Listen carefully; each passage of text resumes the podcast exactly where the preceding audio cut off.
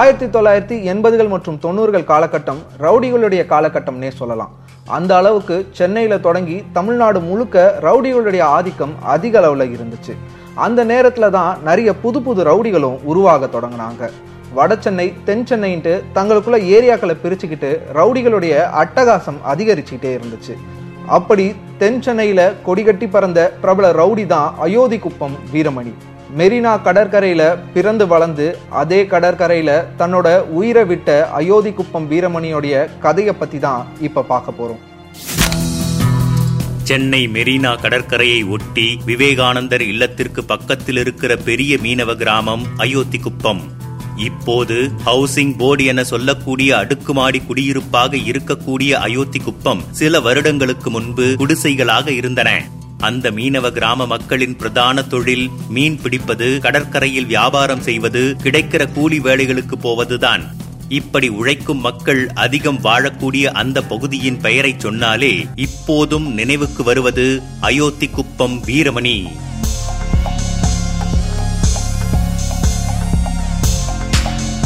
யார் இந்த வீரமணி என யாரிடம் கேட்டாலும் உடனே பெரியவரா என கேட்கும் அளவுக்கு தொன்னூறுகளில் பிரபலமான ரவுடியாக வலம் வந்தவர் வீரமணி. ஆயிரத்து தொள்ளாயிரத்து அறுபதில் சென்னை அயோத்திக்குப்பம் பகுதியில் பிறந்திருக்கிறார். அவருடன் பிறந்தவர்கள் ஆறு சகோதரிகள் ஆறு சகோதரர்கள். எல்லோருக்கும் மூத்தவர் இவர்தான். எல்லா குழந்தைகளைப் போலவுமே அந்த கடற்கரை மணலில் விளையாடி ஓடி ஆடி திரிந்திருக்கிறார். அயோத்தி குப்பம் வீரமணியுடைய பதினாறு வயதில் நடந்த ஒரு சம்பவம் அவருடைய வாழ்க்கையையே புரட்டி போட்டுச்சு. அயோத்தி குப்பம் வீரமணி பள்ளி பருவத்தில் இருக்கும்போது அவருடைய நண்பர் பக்கத்து ஒரு பெண்ணை காதலிச்சாரு. அந்த காதல் பிடிக்காத அந்த பெண்ணுடைய உறவினர்கள் வீரமணியுடைய நண்பரை தாக்க முயற்சி செஞ்சாங்க. நண்பனை காப்பாத்துறதுக்காக கத்திய தூக்கி தாக்க வந்தவங்க எல்லாரையுமே குத்தி கொலை செஞ்சாரு வீரமணி. பதினாறு வயதிலேயே இத்தனை பேரை கொலை செஞ்ச குற்றத்துக்காக வீரமணிய சிறார் கூர்நோக்கு இல்லத்துல அடைச்சாங்க போலீசார். இரண்டு மூன்று வருடங்கள் கழித்து சிறார் கூர்நோக்கு இல்லத்திலிருந்து வெளியே வந்த வீரமணியை கடலூரில் இருக்கும் அவரது உறவினர் வீட்டுக்கு அனுப்பி வைத்து விட்டார் அவரது அப்பா. படிப்பு சரியாக ஏறாத காரணத்தினால் கடற்கரையில் படகுகளை காவல் காப்பது மீன் பிடிக்க செல்பவர்களுக்கு உதவி செய்வது என சின்ன சின்ன வேலைகளை செய்து வந்த வீரமணி சில வருடங்களில் கடலுக்குள் மீன் பிடிக்க செல்லும் அளவுக்கு தொழில் கற்றுக்கொண்டார். இந்த சூழலில்தான் சென்னையில் ரவுடியாக வலம் வந்த வீரமணியின் தம்பி வீரகுமாரை ஒரு ரவுடி கும்பல் கேரளாவில் வைத்து கொடூரமாக கொலை செய்தது. இந்த தகவலை கேட்டு மீண்டும் சென்னை அயோத்தி குப்பத்திற்கு வந்த வீரமணி தம்பியை கொலை செய்த நபர்களை தீர்த்து கட்ட திட்டம் தீட்டினார். வீரகுமாருடன் இருந்த கூட்டாளிகள் வீரமணியுடன் சேர்ந்து கொள்ள அவருடைய வேட்டை தொடங்கியது. அயோத்தி குப்பத்தில் இருந்து கொண்டே வீரகுமாரை கொலை செய்ய உளவு வேலை பார்த்த நபரை கண்டுபிடித்து முதலில் தீர்த்து கட்டினார். மேலும் கேரளாவில் வீரகுமாரை கொலை செய்த கும்பலைச் சேர்ந்த மூன்று நபரை சென்னை கிருஷ்ணாம்பேட்டை சுடுகாட்டில் வைத்து சரமாரியாக வெட்டி கொலை செய்தார். இந்த கொலை சம்பவத்தில் போலீசாரிடம் சிக்காமல் இருக்க படகை எடுத்துக்கொண்டு கடலுக்குள் சென்று தலைமறைவாகிவிட்டார் வீரமணி. தென் சென்னையில அந்த காலத்துல பிரபல ரவுடியா இருந்தவர் திருநாவுக்கரசு என்ற திருநா இவருடைய கூட்டாளிகள் துரைராஜ் மற்றும் குண்டன். இவங்க தான் வீரகுமாரை கொலை செஞ்சாங்கன்ற தகவல் வீரமணிக்கு தெரிய வருது. உடனே கடல்ல இருந்த வீரமணி கரைக்கு வந்தாரு. வந்த உடனே துரைராஜுடைய வீடு புகுந்து அவரை வெட்டி கொலை செஞ்சாரு. இந்த கொலை வழக்குக்காக வீரமணிக்கு தூக்கு தண்டனை கிடைக்குது. ஆனா சுப்ரீம் கோர்ட் வரைக்கும் போய் வாதாடி அந்த தூக்கு தண்டனைய ஆயுள் தண்டனையா மாத்திக்கிட்டாரு. ஆயிரத்தி தொள்ளாயிரத்தி எண்பத்தி நாலுல இருந்து எண்பத்தி ஒன்பது வரைக்கும் சிறையில தான் வீரமணி இருந்தாரு. ஆனா சிறையில இருந்தபடியே வெளியே தன்னுடைய ஆட்களை வச்சு கட்ட பஞ்சாயத்து நடத்தி வந்தாரு. ஆயிரத்து தொள்ளாயிரத்து எண்பத்து ஒன்பதில் சிறையில் இருந்து வெளியே வந்தவருக்கு முன்பை விட இப்போது மவுசு கூடியது. வீரமணியின் மீது ஒரு பயம் கலந்த மரியாதை அந்த ஏரியா மக்களிடம் உருவானது. அவரை பெயர் சொல்லி அழைக்க கூட அச்சப்பட்டு பெரியவர் என அழைக்கத் தொடங்கினர். கடற்கரை கடைகளில் மாமூல் வசூலிப்பது மெரினாவில் நூற்றுக்கும் அதிகமான சிறுவர்களை வைத்து சுண்டல் வியாபாரம் செய்வது என லட்சக்கணக்கில் பணம் சம்பாதிக்க ஆரம்பித்தார். தொண்ணூறுகளில் மாஞ்சா காத்தாடி கலாச்சாரம் சென்னையில் அதிகரிச்சது. அந்த நேரத்தில் அயோத்தி குப்பத்தில் இருக்கிற இளைஞர்களுக்கும் பக்கத்து ஊர் இளைஞர்களுக்கும் அடிக்கடி காத்தாடி போட்டி நடக்கும். இந்த காத்தாடி போட்டியில் ஒற்றைவால் காத்தாடி இரட்டைவால் காத்தாடின்ட்டு ரெண்டு குழுக்கள் இருப்பாங்க. இவங்களுக்கு இடையே அடிக்கடி பிரச்சனைகள் ஏற்படும். இந்த பிரச்சனைகள்ல அயோத்தி குப்பம் வீரமணி தலையிட்டு அதுல கட்ட பஞ்சாயத்து நடத்தி சமாதானம் செய்வாரு. ஆனா சில நேரங்கள்ல இந்த பஞ்சாயத்தே கொலை செய்யற அளவுக்கு கூட போயிருக்கு. இது சென்னை மக்களிடையே ஒரு பீதியை ஏற்படுத்துச்சு. தென் சென்னையில மட்டும் பிரபலமாக இருந்த அயோத்தி குப்பம் வீரமணியுடைய பெயர் சென்னை முழுக்க பிரபலமாகுது. கஞ்சா கடத்தல் பிரவுன் சுகர் ஹெராயின் கடத்தல் போன்ற சம்பவங்கள் மலேசியா சிங்கப்பூர்லயும் அயோத்தி குப்பம் வீரமணியுடைய பெயரை பிரபலமாக்குது. அது மட்டும் இல்லாம இந்த கடத்தல்கள் மூலமா அயோத்திக்குப்பம் வீரமணி முன்னூறு கோடிக்கும் மேல சொத்து சேர்த்ததா சொல்லப்படுது.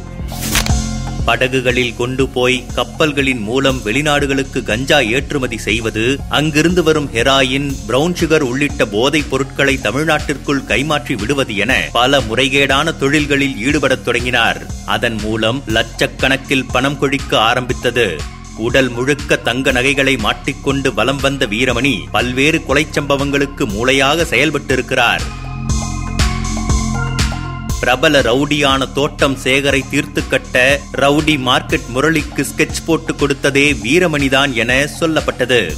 துரைராஜ் கொலை சம்பவத்திற்கு பிறகு நேரடியாக களத்தில் இறங்கி எந்த கொலையையும் செய்யவில்லை என்றாலும் அதற்கு மூளையாக செயல்பட்டது வீரமணியாகத்தான் இருக்கும். அப்படியான கொலை சம்பவங்கள் நடக்கும் போதெல்லாம் வீரமணி படகில் கடலில் மிதந்து கொண்டிருப்பார்.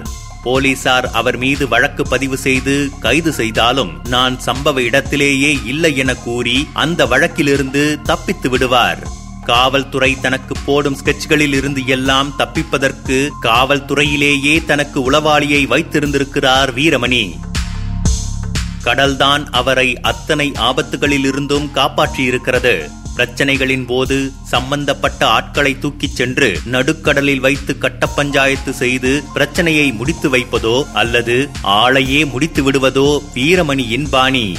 இப்படி வீரமணியின் பெயரைச் சொன்னாலே பொதுமக்களின் மனதில் மட்டுமல்ல ரவுடிகளிடமும் கூட அச்சம் ஏற்படத் தொடங்கியது. தன்னுடைய எதிரிகள் யாராக இருந்தாலும் பட்ட பகலில் பொதுமக்களுக்கு மத்தியிலேயே வைத்து கொலை செய்வதும் தப்பிச் செல்லும் எதிராளிக்கு முதல் வெட்டு காலில் விழும் பின்னரே உயிர் பிரியும் அளவுக்கு சரமாரியாக வெட்டி கொலை செய்வது அயோத்தி குப்பம் வீரமணியின் ஸ்டைல். சில நேரங்கள்ல வழக்கு இவருக்கு எதிரா இருக்கும்போது படகின் மூலமா ஆந்திராவுக்கு தப்பிச்சு போய் தலைமறைவாகிடுவாரு. இது அவர் வழக்கமாகவே கொண்டிருந்தாரு. தென் சென்னையில மட்டும் இல்லாம கொஞ்சம் கொஞ்சமா தமிழ்நாட்டிலேயே ஒரு பெரிய தாதாவா அவர் உருவெடுக்க ஆரம்பிச்சாரு. இப்படிப்பட்ட ஒரு காலகட்டத்துல தான் அவருக்கு அரசியல் ஆசை ஏற்பட்டிருக்கு. அதிமுகவுடைய அபிமானியா மாறி அதிமுகக்கு ஆதரவா நிறைய கருத்துக்கள் சொன்னதா சொல்லப்படுது. அப்படிதான் இரண்டாயிரத்தி ஒன்றாம் ஆண்டு முன்னாள் முதல்வர் கருணாநிதி அவர்கள் கைது செய்யப்பட்டதை கண்டிச்சு திமுக சார்பில் ஒரு பேரணி நடத்தினாங்க. அந்த பேரணியில அயோத்தி குப்பம் வீரமணி என்ன செஞ்சாரு தெரியுமா? பனகல் மாளிகையில் தொடங்கி மெரினா சீரணி அரங்கம் வரை நடத்தப்பட்ட அந்த பேரணி காமராஜர் சாலையில் ஆல் இந்தியா ரேடியோ அலுவலகம் அருகே வரும்போது அடியாட்கள் சிலர் கூட்டத்திற்குள் புகுந்து கலவரம் செய்தனர். கற்களை கொண்டு வீசினர். மெரினா சாலையே கலவர பூமியாக மாறியது. ஆயிரக்கணக்கானவர்கள் கலந்து கொண்ட அந்த பேரணி கலைக்கப்பட்டது. இந்த கலவரத்தில் ஒன்பது திமுகவினர் கொல்லப்பட்டனர். பெண் பத்திரிகையாளர்கள் உட்பட இருபதற்கும் மேற்பட்ட பத்திரிகையாளர்கள் கொடூரமாக தாக்கப்பட்டனர். தமிழ்நாட்டையே உலுக்கிய அந்த கலவரத்திற்கு மூளையாக செயல்பட்டது அயோத்தி குப்பம் வீரமணி என சொல்லப்பட்டது. நேரடியாக களத்தில் இறங்கி கலவரத்தில் ஈடுபடவில்லை என்றாலும் அந்த கலவரத்தில் இருந்தவர்கள் எல்லோரும் வீரமணியினுடைய ஆட்கள்தான் என சொல்லப்பட்டது. வீரமணி அதிமுகவின் அனுதாபியாக இருக்கிறார். அந்த கட்சிக்கு ஆதரவாக செயல்படுகிறார் என பேசப்பட்டது. நேரடி சாட்சியங்கள் எதுவும் இல்லை என்பதால் இந்த வழக்கிலிருந்து வீரமணி தப்பினார். அரசியல்ல ஈடுபட்டா நாலு பேருக்கு நல்லது செய்யணும்ல. அதனால கடத்தல் போதைப் பொருட்கள் வித்த அந்த பணத்தை எல்லாம் ஊர் மக்களுக்காக செலவு செய்ய தொடங்கினாரு வீரமணி. ஃபீஸ் கட்ட பணம் இல்லைன்ட்டு வந்து நிற்கிறவங்களுக்கு பணத்தை கட்டுக்கட்டா அள்ளி கொடுக்கறது மருத்துவ உதவிக்காக வீட்டு வாசல்ல நிக்கிறவங்களுக்கு நகைகளை கலட்டி கொடுக்கறது. அந்த ஊர்ல நடக்கிற எல்லா விழாக்களுக்கும் நேர்ல போய் ஆயிரக்கணக்கில் பணம் செலவழிப்பதுன்ட்டு தொடர்ச்சியா ஊர் மக்களிடையே நல்ல பேரை சம்பாதிக்க தொடங்கினாரு அயோத்தி குப்பம் வீரமணி. போலீஸ் அதிகாரிகளின் குழந்தைகள் படிப்பதற்கு கூட பண உதவி செய்ததாக தகவல் வெளியாகின. இப்படி அனைவருக்கும் உதவிக்கரம் நீட்டினால் நாளைக்கு தேர்தலில் நிற்கும் போது அது ஓட்டுகளாக மாறும் என்பது வீரமணியின் எண்ணம். அதேபோல காவல்துறை உயர் அதிகாரிகளுடன் வீரமணிக்கு நெருங்கிய பழக்கம் ஏற்பட்டிருக்கிறது. அதிகாரிகளால் ஆன் தி ரெக்கார்டாக செய்ய முடியாத வேலைகளை ஆஃப் தி ரெக்கார்டு செய்வதற்கு வீரமணியை பயன்படுத்திக் கொண்டனர். அதில் பல ரவுடிகளை தீர்த்து கட்டிய திட்டங்களும் அடங்கும். அதிகாரிகள் மட்டத்தில் மட்டுமல்லாது சினிமா துறையிலும் வீரமணிக்கு செல்வாக்கு இருந்திருக்கிறது. தங்களுக்கு ஏற்படும் பிரச்சனைகளை வீரமணியிடம் சொன்னால் உடனே சம்பந்தப்பட்ட ஆட்களை அழைத்து பேசி கட்ட பஞ்சாயத்து செய்து பிரச்சனையை முடித்து விடுவார் என்பதால் சினிமா பிரபலங்கள் சிலர் இவருடன் தொடர்பில் இருந்திருக்கின்றனர். இப்படி அதிகார மட்டம் வரைக்கும் தொடர்புகளை ஏற்படுத்தி சென்னையில் பெரிய தாதாவாக வலம் வந்த வீரமணி பிற்காலத்தில் அதே அதிகார மட்டம்தான் தன்னை தீர்த்து கட்டும் என்பதை சிந்தித்து பார்க்கவில்லை. தனக்கு பணபலம் இருக்கு அதிகார பலம் இருக்கு. தன்னை யாராலும் எந்த நேரத்திலையும் எதுவும் செஞ்சிட முடியாதுன்ற ஒரு தைரியம். எப்போதும் கூட இருபது முப்பது ஆட்கள் லேட்டஸ்ட் மாடல் கார் விதவிதமான நகைகள் கம்பீரமான தோற்றம்னு அயோத்தி குப்பம் வீரமணின்னு சொன்னாலே பயமும் அச்சமும் ஏற்படுத்தக்கூடிய அளவுக்கு பிரபலமானாரு வீரமணி. அந்த பிரபலமே அவருக்கு பிரச்சனையாக மாறியது. ஒரு ஐஏஎஸ் அதிகாரியின் மகளுடைய காதல் விவகாரத்தில் வீரமணி தலையிட்டு கட்ட பஞ்சாயத்து செய்திருக்கிறார். இதனால் ஆத்திரமடைந்த அந்த ஐஏஎஸ் அதிகாரி அப்போது ஆட்சியில் இருந்த முன்னாள் முதல்வர் ஜெயலலிதாவிடம் போய் தகவலை சொல்லியதோடு இப்படியான ஆட்களை வளரவிட்டால் நம்முடைய ஆட்சிக்குத்தான் கெட்ட பெயர் வரும் என கூறியிருக்கிறார். அதனைத் தொடர்ந்து சினிமா துறை பிரபலங்களின் குடும்ப பிரச்சனைகளிலும் வீரமணி தலையிட்டிருக்கிறார். தொன்னூறுகளில் பிரபல நடிகராக இருந்த ஒருவரை கடத்திச் சென்று நடுக்கடலில் வைத்து மிரட்டியதாகவும் அதேபோல பிரபல நடிகை ஒருவரை கடலுக்குள் தூக்கிச் சென்று மிரட்டியதாகவும் புகார் எழுந்தது. அந்த பிரபல நடிகருக்கும் ஜெயலலிதாவின் தோழி சசிகலாவுக்கும் நெருங்கிய பழக்கம் இருக்க நடந்த விஷயத்தை அவரிடம் சொல்லியிருக்கிறார். சசிகலாவின் மூலம் இந்த தகவல் ஜெயலலிதாவுக்கு போனது. எல்லாம் சேர்ந்து ஏற்கனவே ஏ பிளஸ் ரவுடி பட்டியலில் இருந்த வீரமணியின் பெயர் என்கவுண்டர் பட்டியலுக்கு மாற்றப்பட்டது. அப்போது சென்னையின் போலீஸ் கமிஷனராக இருந்த கே. விஜயகுமாரும் வடசென்னை காவல் இணை ஆணையராக இருந்த ஜே. கே. திரிபாதியும் சேர்ந்து வீரமணியின் என்கவுண்டர் திட்டத்திற்கு ஸ்கெட்ச் போட்டனர். ஏற்கனவே தென் தமிழகத்தில் திரிவாதியுடன் பணியாற்றிய என்கவுண்டர் ஸ்பெஷலிஸ்ட் எஸ். ஐ. வெள்ளைத்துறையை மெரினா காவல் நிலையத்திற்கு மாற்றம் செய்தனர். போலீசாரின் இந்த அதிரடி செயல்பாடுகள் எல்லாம் வீரமணிக்கு கொஞ்சம் அச்சத்தை ஏற்படுத்தியது. உடனே சிலரின் மூலமாக கமிஷனர் விஜயகுமாருக்கு ஒரு கோரிக்கை வைத்திருக்கிறார் வீரமணி. இனிமேல் இந்த ரவுடிசத்தை எல்லாம் விட்டுவிட்டு திரிந்து வாழப்போகிறேன் என கூறியிருக்கிறார். சரி என்னதான் இருந்தாலும் வீரமணி அதிமுகவுடைய அபிமானி. அவருக்கு ஒரு வாய்ப்பு கொடுக்கலாமான்ட்டு காவல் உயர் அதிகாரிகள் ஆலோசிக்க தொடங்கினாங்க. அதன் பிறகு வீரமணி கிட்ட அடுத்த ஆறு மாதம் நீ எந்த கட்ட பஞ்சாயத்திலையும் ஈடுபடக்கூடாது. ஊர்ல இருக்கக்கூடாது. எங்கேயாவது போய் தலைமறைவாயிரு. அப்படி இருந்தா இந்த பிரச்சனையில இருந்து உன்னை காப்பாத்துறோன்ட்டு அந்த உயர் அதிகாரிகள் வீரமணிக்கு ஒரு வாய்ப்பு கொடுத்தாங்க. வீரமணியும் அதுக்கு சம்மதம் தெரிவிச்சாரு. இந்த பேச்சுவார்த்தை நடந்து அடுத்த ஒரு வார காலத்திற்கு போலீசார் வீரமணியை கண்காணித்து வந்திருக்கின்றனர். ஆனால் போலீசாரிடம் வாக்கு கொடுத்தது போல வீரமணி நடந்து கொள்ளவில்லை. வழக்கம் போல ஊரில் சுற்றித் திரிவதும் கட்ட பஞ்சாயத்து செய்வதுமாக இருந்திருக்கிறார்.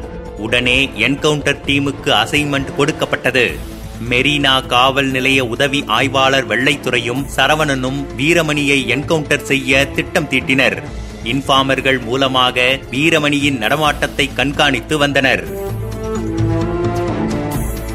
இரண்டாயிரத்து மூன்று ஆகஸ்ட் பதினொன்று அன்று எஸ் ஐ வெள்ளைத்துறையும் சரவணனும் மஃப்டியில் மெரினா கடற்கரையில் நடமாடிக்கொண்டிருந்தனர் முழுவதுமாக லோட் செய்யப்பட்ட துப்பாக்கியை லுங்கியில் மறைத்து வைத்திருந்தனர். அப்போது ஒரு கடையில் தன்னுடைய கூட்டாளிகளுடன் வீரமணி உட்கார்ந்து பேசிக் கொண்டிருந்தார். போலீசார் இருவரும் நோட்டமிடுவதற்காக அந்த பக்கம் சென்றுள்ளனர். உடனே அவர்களை அழைத்த வீரமணி யார் நீ? ஏரியாவுக்கு புதுசா இருக்கியே என விசாரிக்கவும் சரவணன் பத்தடி பின்னால் செல்ல அதே இடத்தில் நின்ற வெள்ளைத்துறை சிக்கினால் நம்மை விடமாட்டார்கள் என யோசித்து தான் மறைத்து வைத்திருந்த துப்பாக்கியை எடுத்து வீரமணியை நோக்கி சுட்டிருக்கிறார். மூன்று குண்டுகள் பாய்ந்து வீரமணியின் உடல் கடற்கரை மணலில் தூக்கி வீசப்பட்டிருக்கிறது. சரவணனும் கூடவே துப்பாக்கியை எடுத்துச் சுட மேலும் இரண்டு குண்டுகள் பாய்ந்து கடற்கரை மணலில் வீரமணியின் உயிர் பிரிந்தது. கிட்டத்தட்ட நாற்பத்தி மூன்று வருடங்கள். மெரினா கடற்கரையிலேயே பிறந்து வளர்ந்து அங்கேயே போலீசாரால என்கவுண்டர் பண்ணப்பட்ட சம்பவம் சினிமாவை போல பிரமிக்க வைக்குது. அதன் பிறகு வீரமணியை போலவே தானும் ஒரு பெரிய ரவுடி ஆகணும்ன்ட்டு உருவெடுத்த பல ரவுடிகள் போலீசாருடைய என்கவுண்டருக்கு பலியானது தான் மிச்சம்.